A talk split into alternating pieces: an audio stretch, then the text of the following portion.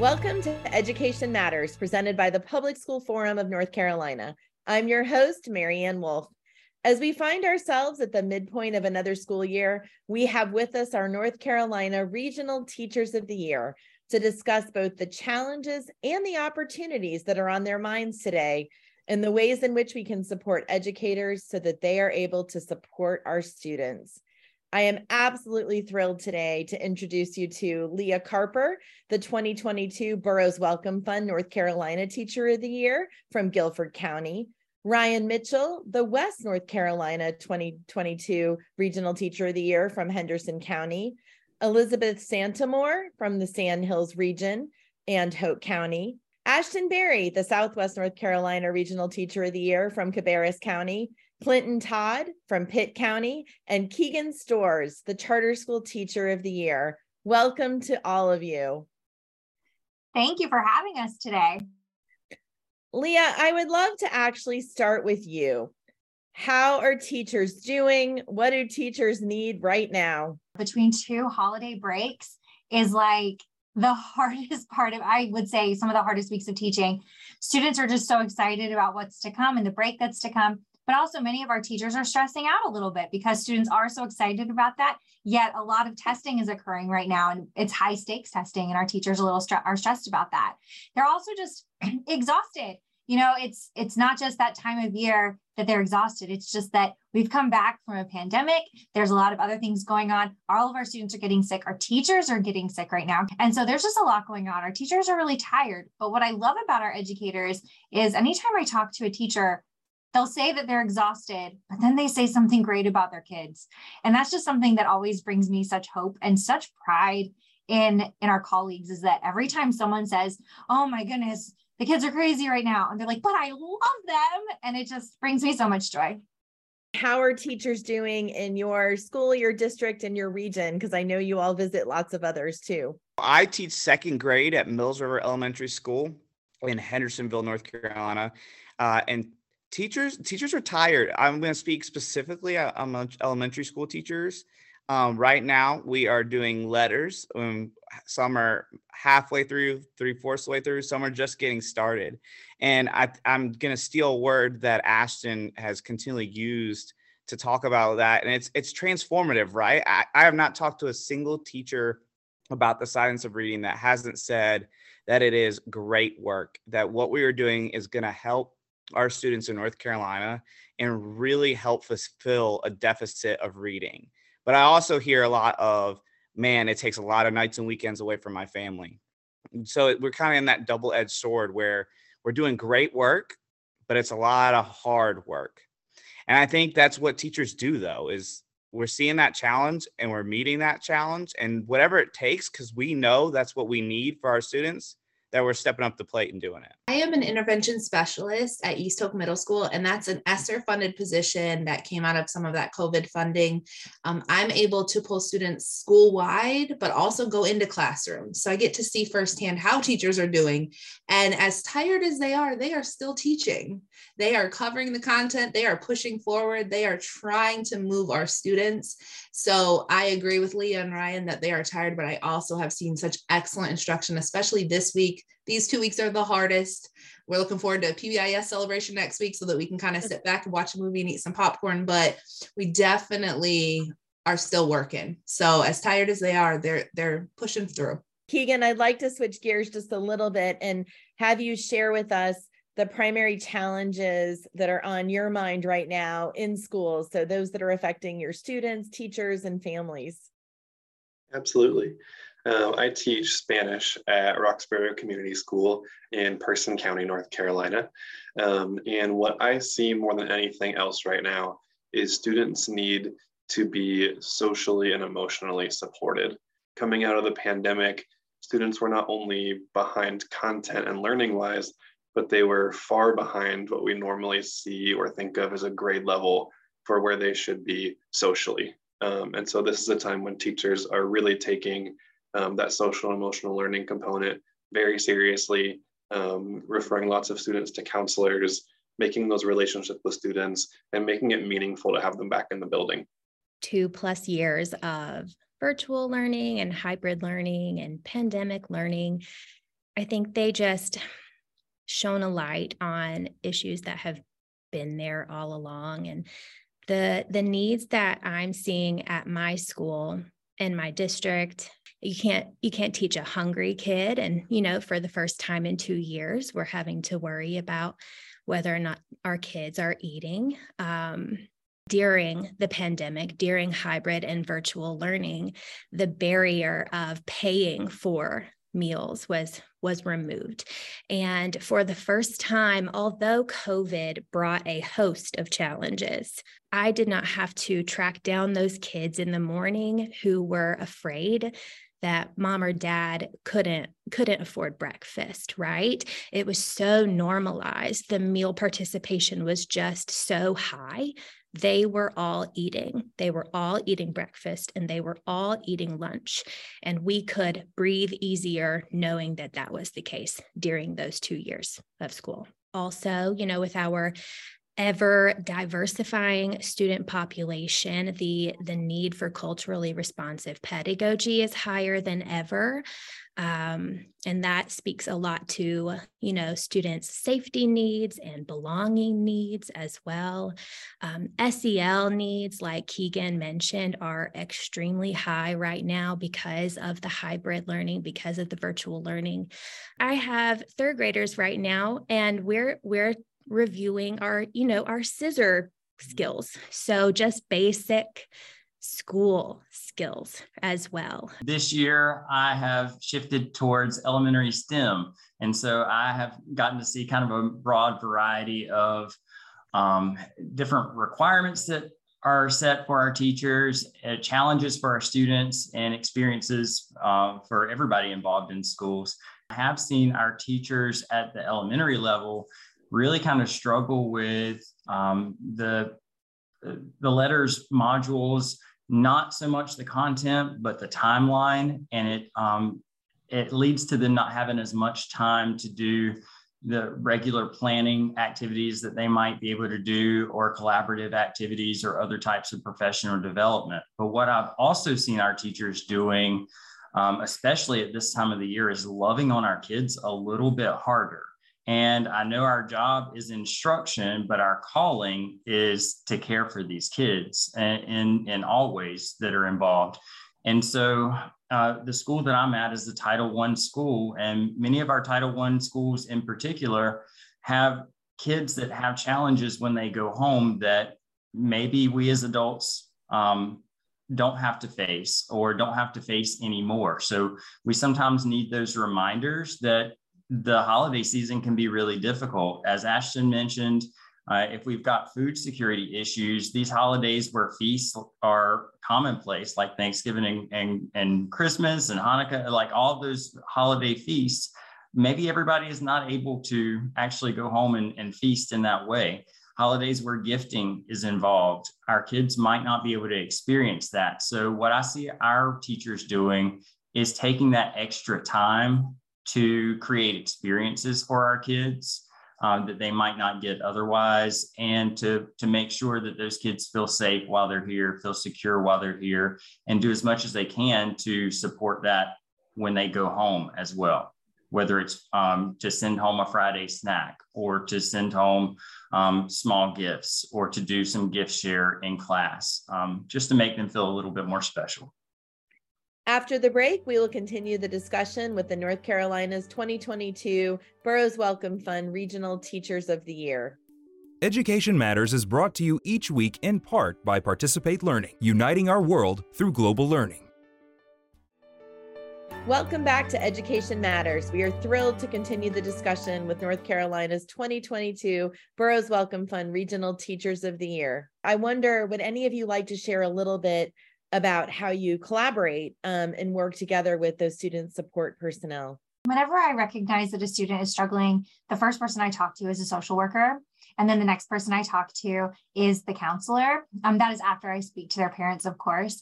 Um, those those um, amazing professionals have way too many people on their workload by the way um, we have one social worker that i am in a large high school we share a social worker um, among multiple schools which is not appropriate to meet the needs of our students. What happens is that the teacher takes that on. They take on responsibilities. I can't tell you how many times I've found a coat for a student, found shoes for a student, figured out a way to make sure that they have meals that weekend. You know, it happens more often than not that teachers are taking on that responsibility because A, there's not enough people, there's not enough human capital in the buildings of the schools in North Carolina. There just aren't. We need more adults. Um, and then, second of all, you want to make sure it gets done. And so as a teacher, we often take that on ourselves. And that's just again something that makes a makes teachers so amazing is their their love. And Clinton just spoke beautifully about how teachers take on that responsibility to make sure that their students are safe over the break. And that is something that is the responsibility of our social workers and our counselors. But oftentimes, um, teachers are roped into that as well because we want to make sure it happens. We got a little creative this year. We noticed a lot of areas of need last year. So, what we introduced this year is we have a mentorship program school wide where on Wednesday mornings, every student in our building goes to a teacher not on the grade level, not somebody they interact with that assigns them grades or calls their parents or anything like that. And so, the cool part about that is we've done report card counseling where we've been given their report report cards and able to talk to them, help them set goals. But we also get to ask them how they're doing and have that relationship without being the person that is kind of enforcing things for them. It's a hustle and bustle at 8:30 on Wednesdays when every kid in the building heads to where they're going. But because we're utilizing our elective teachers, we're utilizing our EC teachers, we only have about 12 to 14 kids. So everybody is able to build those relationships. It's rare that we get to engage with students in a way that is just to build them. So we've been working on anger triggers and reflecting on our grades and goal setting, what it means to be a friend, how to communicate with a friend, how to, you know, revive a relationship if things go a different direction or how to be the bigger person. Um, and then another completely different direction, a role that was introduced in our district um, in the last two years was dropout prevention, but in our middle school. So that takes the stress of attendance monitoring off of the social worker and the guidance counselor and we have someone that does that so he goes around and checks in with the students in the morning to make sure they're there he documents their attendance he documents his contacts he does home visits and then when they are there, he meets with them to see, hey, like we didn't see you the last three days. Where have you been? How can we help you? Because a lot of our kids, you know, they're in sixth, seventh, and eighth grade, but when they get to that high school, if nobody has put them on that path now, then, you know, they can get lost as soon as they get there. So we really want to make sure that our eyes are on those factors as soon as possible. I wonder, Ryan, if you can talk a little bit about how can we more effectively support our educators so they can support our students? Nothing is too small when we think about supporting edu- educators. When we look at writing simple notes, when I get a note from a parent and it tells me about just the things that they love that I'm doing, it means the world to me. And my grandma used to tell me about that all the time about little little moments make memories. And so all the things that parents or stakeholders can do that are just little moments about saying thank you or sending in a note or anything like that are just really make a huge impact on morale for that specific teacher. Looking at it from an admin to teacher's perspective or district office to teacher perspective is we really have to we talked a couple of times already about the overloaded plates of teachers we have to really vet and look necessarily through everything that we're doing and see what is vital, what is effective, and what do we need to keep doing, and what is distracting from the main goal, and really go through and sort that out correctly. Take take stuff away that we don't need, so teachers can fo- focus on that main thing. Focus on kids. I always encourage everyone, no matter their role in a community, to be actively engaged in public education and issues surrounding public education. Um, anyone who can and wants to should go into schools right now and volunteer get on that substitute list. Um, see what's happening and um, you know actively investigate who is on your ballot you know as well. Make sure that you are voting for people who are working in students and teachers best interest and just overall looking out for the 1.5 public school students in north carolina. I wonder if you all have recommendations on how we can encourage people to go into teaching, but also from the policy side, what are some things we could do differently to really attract excellent people like each of you? I mean, I just think of how lucky your students are. It's amazing. Um, what else could we do? And Keegan, I'd love to start with you.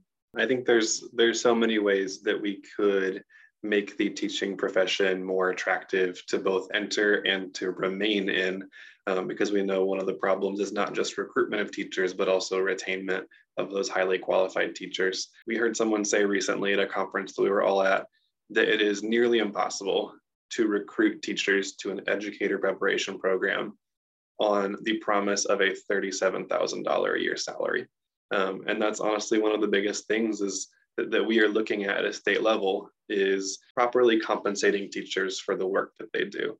And I think that goes hand in hand with treating teachers like the professionals that they are, that we have a degree, that we are licensed, um, and showing teachers respect, not just through financial compensation that reflects the amount of work that we put in, but through respecting the profession um, and trusting educators to be the expert in the room when it comes to educating and taking care of children's needs. First and foremost, I 100% agree with Keegan in terms of priority. Um, that should be our, our first priority, in my opinion.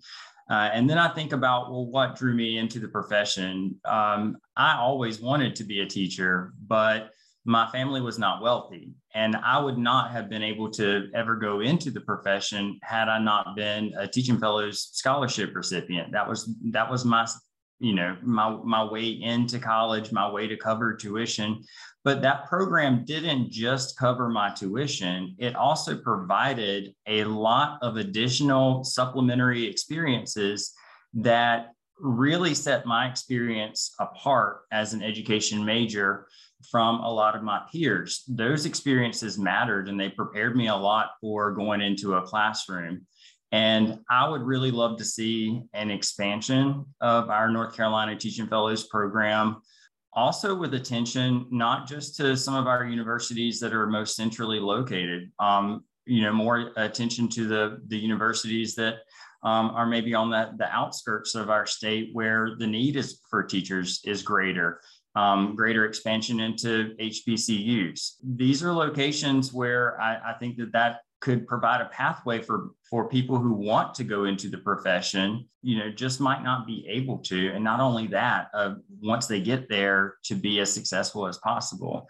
And and so that's that's a, a, a focus i think we need to look towards in terms of long-term change. And i know the idea with teaching fellows is that you teach for four years within your state but this is year 16 for me. And so um, if you select the right folks who really want to be there and just need the means and then support them along the way, I think that's a wonderful opportunity. In terms of retention, I'm in Pitt County, and Pitt County has some unique positions for um, teachers who maybe feel like they have some different abilities and um, want to be leaders, want to be influential, but maybe don't necessarily want to go into an, an administrative role. Um, and so we call them multi classroom teachers. We also have um, facilitating teachers, and within those roles, um, you can stay in education, you can stay in classrooms, but maybe have a, a, a broader capacity, which is attractive to a lot of people what else can we do to recruit and then keep people in the profession? Giving them what they need in order to be successful as educators is huge. So, whatever the resources are that teachers need, why are we not saying, of course? You know, I look at the science budget at my own school and I get really sad because students need to do experiments and all the research points to they need to be doing experiments. And yet the budget means that the teacher is going to go to the store and purchase the baking soda and all the things required to make sure their students get the best education po- possible. So giving them the tools that they need, but also giving them the support that they need. Everybody needs a mentor. Your success is predicated upon having somebody there to help you when you need it. And so teachers need a safe, group of people, support system to help them get through, um, especially those first few years of teaching. They really need they need that support. Teaching feels like a one way track, right? Like this is the only path that you have. But I love that in education there are so many jobs and opportunities, and so um, I love that North Carolina is kind of thinking forward, thinking about how can we how can we you know bank on how can we use the great potential that our teachers have and give them opportunities to continue to grow in their career? Because most millennials and gen zers they want that pathway. They want to have opportunities to to shift things around. Thank you so much for being here. After the break this week's final word Today, for our final word, we will hear from several of our North Carolina's 2022 Regional Teachers of the Year. So, as we look at all these wonderful teachers from across our state, um, I want to know what gives you hope. When I go into classrooms across North Carolina, I'm so excited to see culturally responsive teaching practices and culturally responsive curriculum, reading resources for our students. Our students are seeing themselves in their classrooms, in their environments, and the things that they're learning. I'm going to quote the great philosopher Barb Cuny, AKA my grandma. She used to say to me every single day that there's greatness inside every day. You just have to look for it. And I kind of live by that motto. So what gives me hope is when I look around and it's the little little greatness that happens in the day, right? A kid picking up trash that wasn't theirs, a kid comforting a friend that fell down on the playground, a kid that is willing to stay extra inside to help somebody who might be struggling. Just those little things, those little moments, even on the hard days, are so impactful. I have so much hope when I see beginning teachers and new teachers to the profession because it reminds me that I was in that position at one point and I've gotten to this point. So as they learn and they're supported and they grow, there's so much hope for that next generation of educators and the impact they're going to have on the kids in our state. I have been so thrilled this year to visit so many classrooms already. Uh, our cohort has focused on collecting stories and then sharing those stories on a platform that can reach all teachers across North Carolina. And the cohort that came before us started a network of teacher leaders that essentially connects schools to districts, to regions, to state. And the fact that we are actually starting to break down those silos gives me a lot of hope. Teachers are starting to talk across district lines and across regional lines. And that is just really exciting. Leah Carper gives me hope, and Elizabeth Santamour, and Ashtyn Berry, and Ryan Mitchell, and Clinton Todd, and Abby Nobles, and Ashley Bandy, and Brian Link give me hope. Every time I work with these people, I'm reminded of how powerful educators are as a legion, as a group, and as a force. And every day we work so hard to move students forward. And I'm so glad that I'm reminded constantly by this team that I'm not alone in this work and that none of us is. One of the things that really gives me hope is when I see students who are wanting to and able to step up and be influential in their own environments, who are also empowered to be leaders within the schools, whether it's having a classroom role or whether it is being really involved in a club. One of my students last year wrote a $10,000 grant for the school. And when I see students who are given the freedom to do that kind of work and who take the reins and get to see themselves be successful, then I know that they are going to keep that success within themselves for the rest of their lives. And they'll they'll leave our school systems being confident and productive people. And i can't ask for anything more than that each of you definitely gives me hope. And so um, I just am so grateful to be able to spend this time with you and for us to share your message, hopefully, even further out into the world across our state. So thank you for everything you do every single day. Thank you for taking time to think and learn about education. That's all for today, and we'll see you next week.